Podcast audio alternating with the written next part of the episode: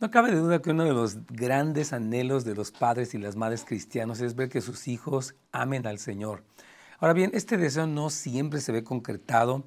Hay muchos padres que han sufrido por causa de que sus hijos no quieren nada del Señor. Y vamos a resolver algunas preguntas relacionadas con el tema que vimos ayer aquí en su programa Consejos para Familias. Bienvenidos a un episodio más de Consejos para Familias. Sabemos que Dios en su palabra tiene los consejos adecuados para nosotros y nuestras familias.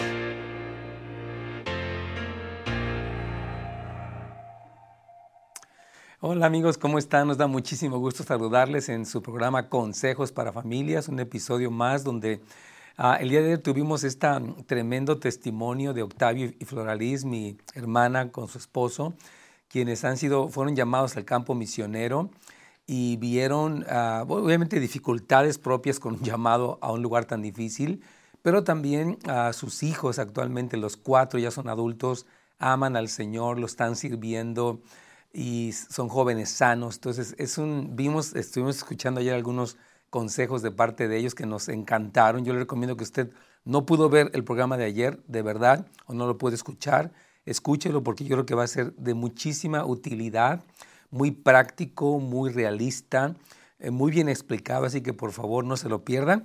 Pero lo que queremos hacer hoy es responder, hermanos, algunas preguntas que se quedaron ayer pendientes. Nos interesa interactuar con todos ustedes y vamos a, a escuchar estas preguntas que dejaron escritas y a responder. Tengo muchas cosas que comentar y por eso quise tomar todo un programa para responder a esto. La primera es, Pastor, ¿Cómo puedo amar a mis hijos que fueron criados, eh, ah, perdón, animar a mis hijos que fueron criados en el Evangelio, ya que son mayores de edad? Ah, es una excelente pregunta, ¿verdad? Los, los papás que tal vez conocieron al Señor, ah, ya sus hijos eran jóvenes y ya pues están lejos del Señor o no, no lo conocen. ¿Y cómo es que él puede o e, ella puede animar a sus hijos?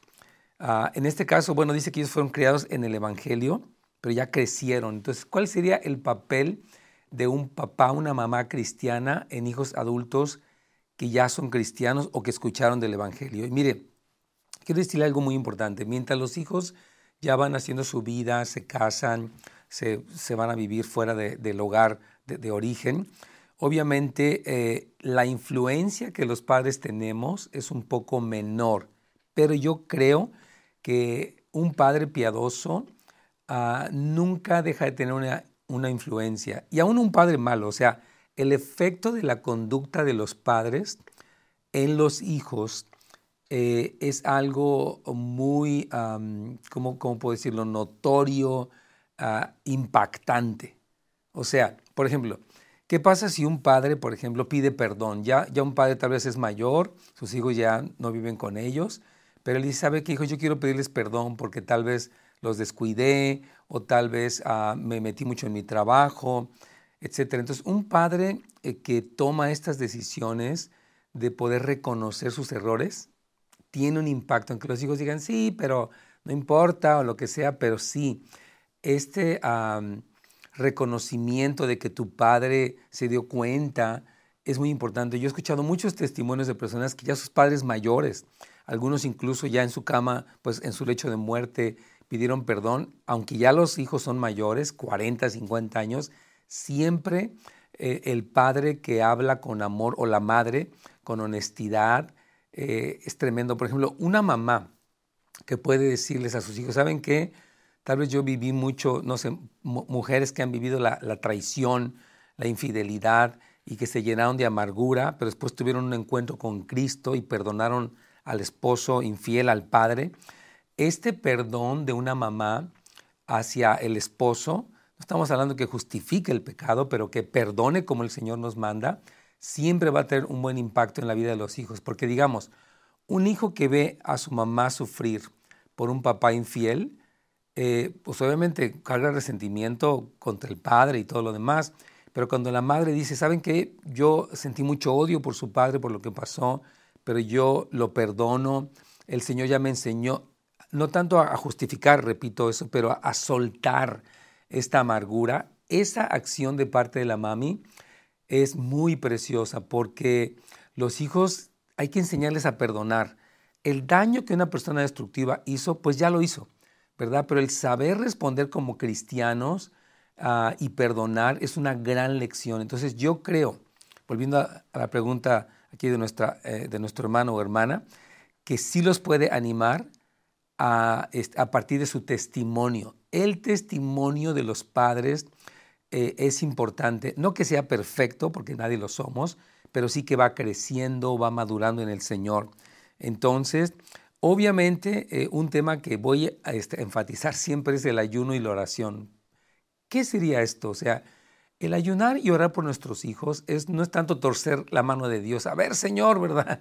Sino es más bien, Señor, dime cuál es tu historia con mi hijo o con mi hija. ¿Qué es lo que tú quieres hacer con ellos? Eh, cuál es tu, corazón hacia ellos. Entonces, eh, cuando nosotros nos sintonizamos con la historia de Dios en la vida de nuestros hijos a través, o sea, eh, a través de, la oración y del ayuno, es importantísimo. Porque estamos, no solamente, ay Señor, que mi hijo cambie, o que ya se le quite lo borracho, o que ya este, venga a la iglesia. O sea, está bien, pero hay cosas más profundas, ¿verdad? Que tenemos que poder orar, ayunar, decir, Señor, yo te pido por la revelación de Cristo en la vida de mis hijos, revélales tu amor, revélales tu poder, revélales la esperanza que hay en ti. Entonces los papás que oran y ayunan por sus hijos, eh, clamando las promesas de Dios y aparte escuchando al Señor, Señor, dime qué estás haciendo con mi hijo. Mire, por ejemplo, en el caso del hijo pródigo, ¿no? en, en Lucas 15 se cuenta la historia de este joven que se va de casa, y, ah, pide la herencia del padre, vive perdidamente, desperdicia su dinero con prostitutas y terrible, ¿verdad? Eh, después viene una hambruna para esta, para esta tierra, el muchacho se queda sin trabajo, se queda sin dinero y Dios tenía una historia al tratar con este muchacho ah, rebelde, malagradecido, y finalmente el muchacho recapacita. Entonces, papás y mamás, eh, cuando oremos, tomemos tiempo, sí, para ver las promesas de Dios, pero también para escuchar. Señor, ¿qué estás haciendo? Tal vez, por ejemplo, una, una persona me decía recientemente que su hijo eh, va a entrar a la prisión por dos años, hay una situación allí, y me decía, ya esta semana entra, obviamente en ella había temor, dolor, lógico, imagínese nada más, ¿verdad? Pero yo le dije, mire hermana, yo sé que usted ha orado mucho por su hijo, y vamos a orar, Señor, aún en ese lugar tan difícil, hostil, tú puedes estar trabajando con mi hijo, él puede tener encuentros contigo.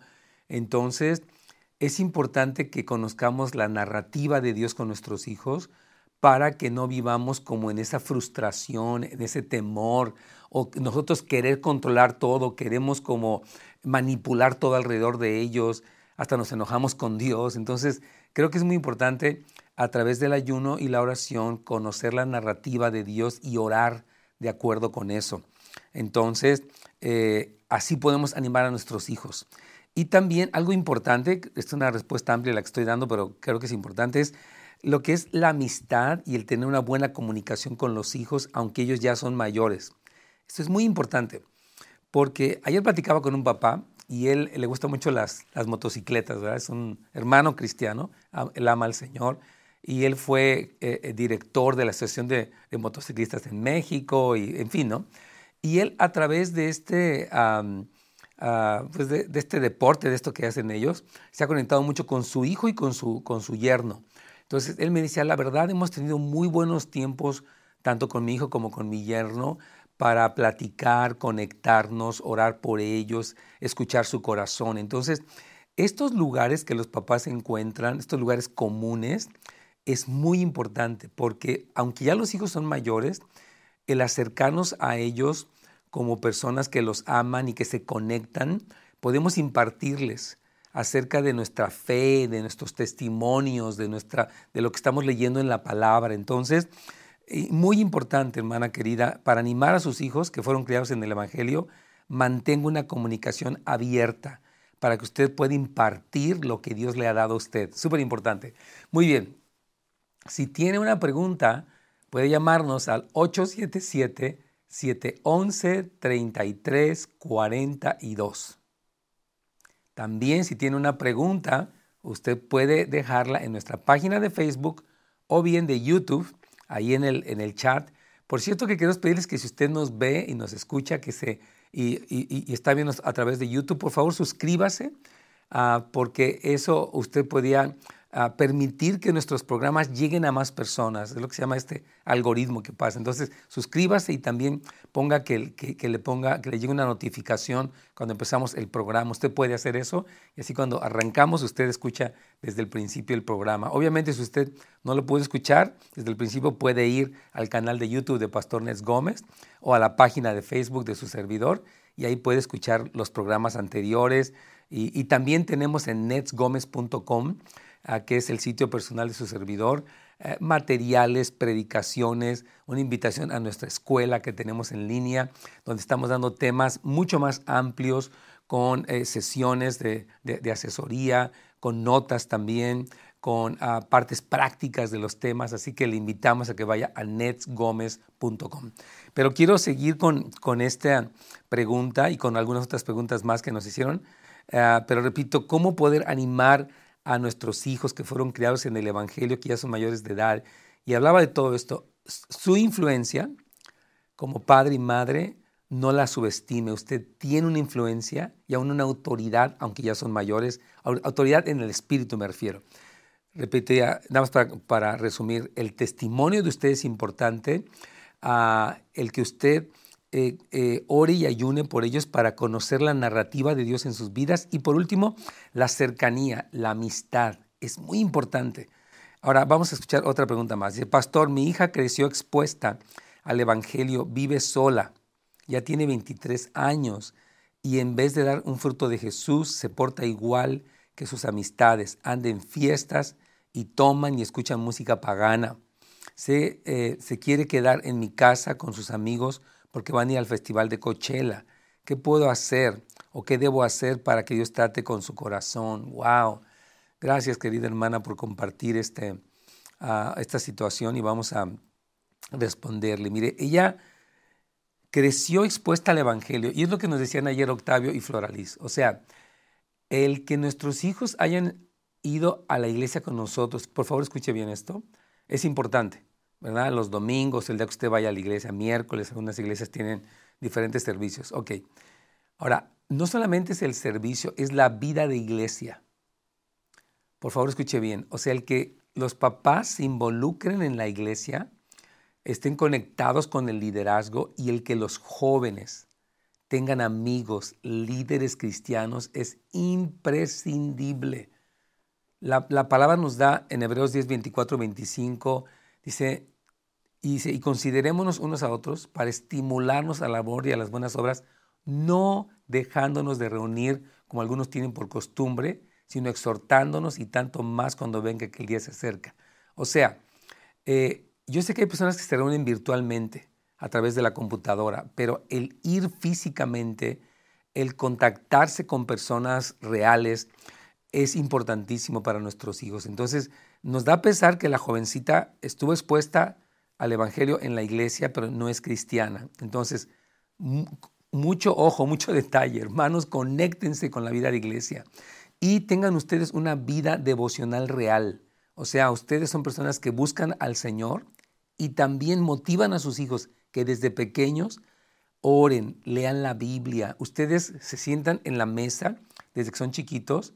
Obviamente no hay celulares allí para que no se distraigan. Y ahí platican. Quiero, quiero comentarles, hijos, que esta mañana leí el Salmo 112, donde habla que nuestros hijos serán poderosos en la tierra. Yo creo, hijos queridos, que Dios tiene para ustedes un plan, aunque estén chiquitos. Los hijos ven cómo el papá se deleita, cómo la mamá se deleita en Dios, no solamente el domingo, diario. Y este deleite, decíamos ayer en el programa, un padre gozoso en Cristo es difícil no seguirlo. Si es una mamá enojona, y es cristiana, pero tiene mucho problema de carácter, ese carácter de ella puede estorbar. Entonces, número uno es eso. Ahorita vamos a ir con otra pregunta más que tenemos ahí, vamos a responderla con mucho gusto.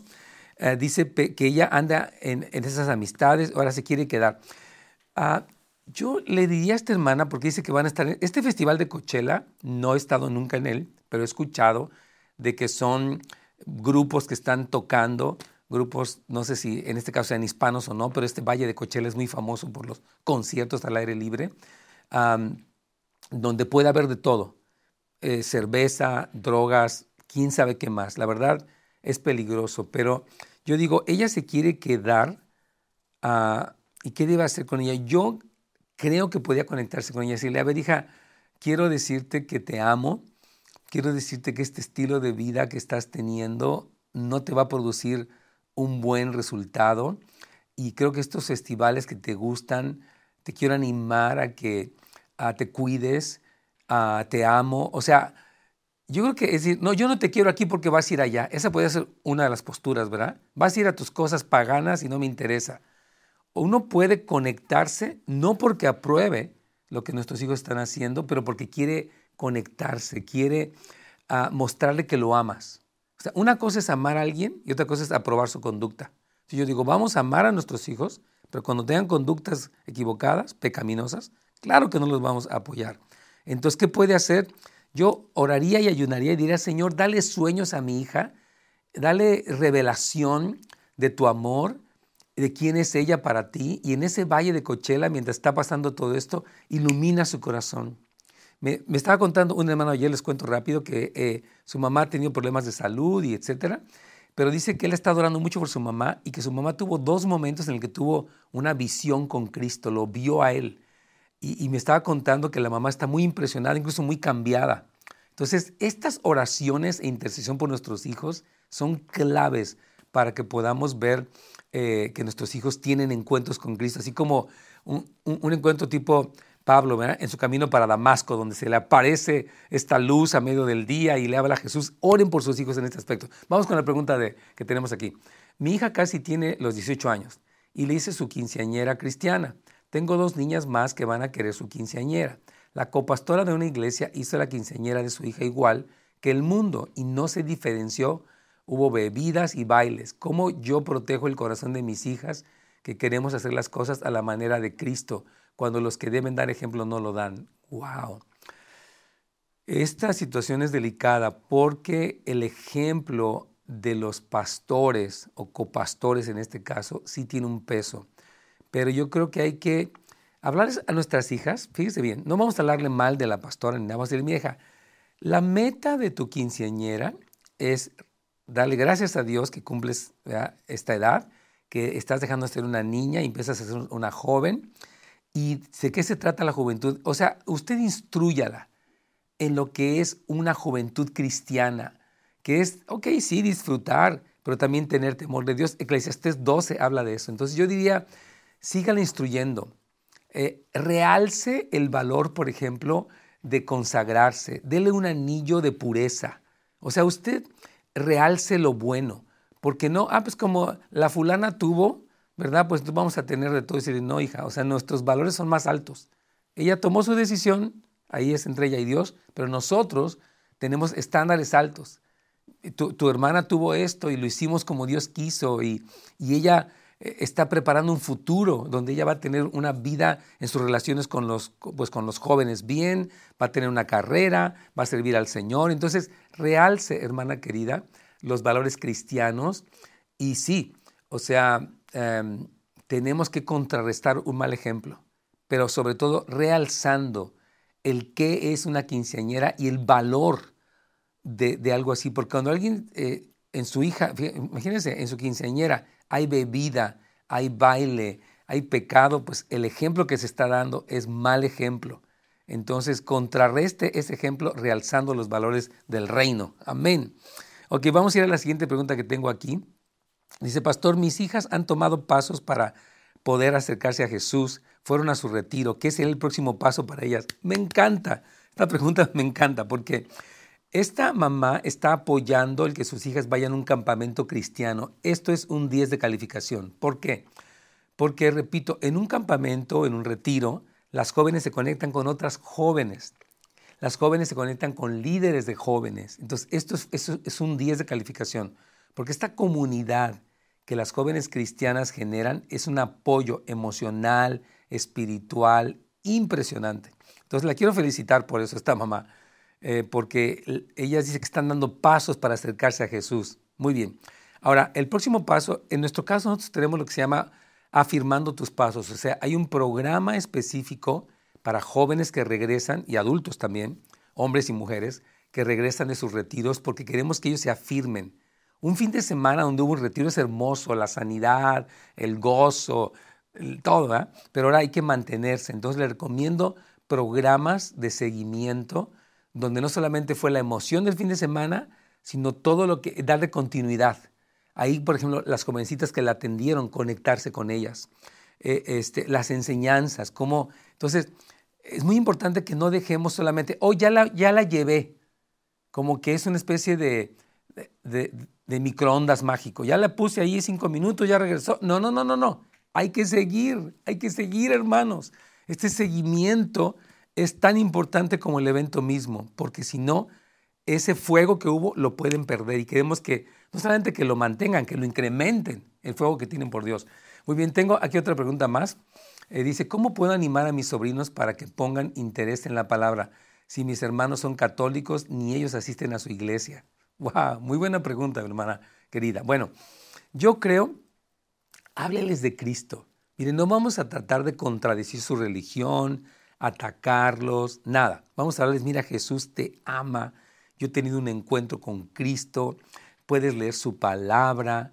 Entonces, eh, siempre, hermanos, la experiencia que nosotros tenemos, escuche bien, de, fíjese, quiero leerles el Salmo 112 que lo mencioné hace un momento, dice, cuán bienaventurado es el hombre que teme al Señor y que se deleite en sus mandamientos. La generación, dice, poderosa en la tierra será su descendencia. El deleitarnos en la palabra, como tíos en este caso, es algo hermoso. Yo puedo ver que cuando hablo con, mis sobrinos, la verdad, eh, ellos saben que soy cristiano. Y siempre eh, tenemos una conversación amena de diferentes cosas, pero hablamos de las cosas de Dios. Entonces, un tío cristiano lleno de gozo por la palabra es hermoso.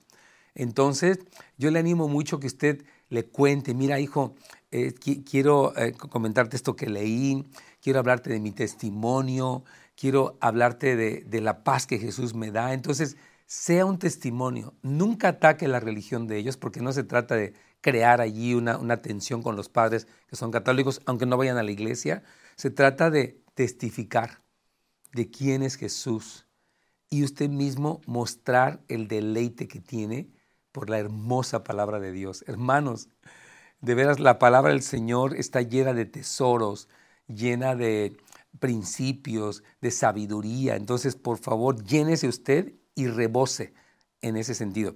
Tengo otra pregunta más por acá.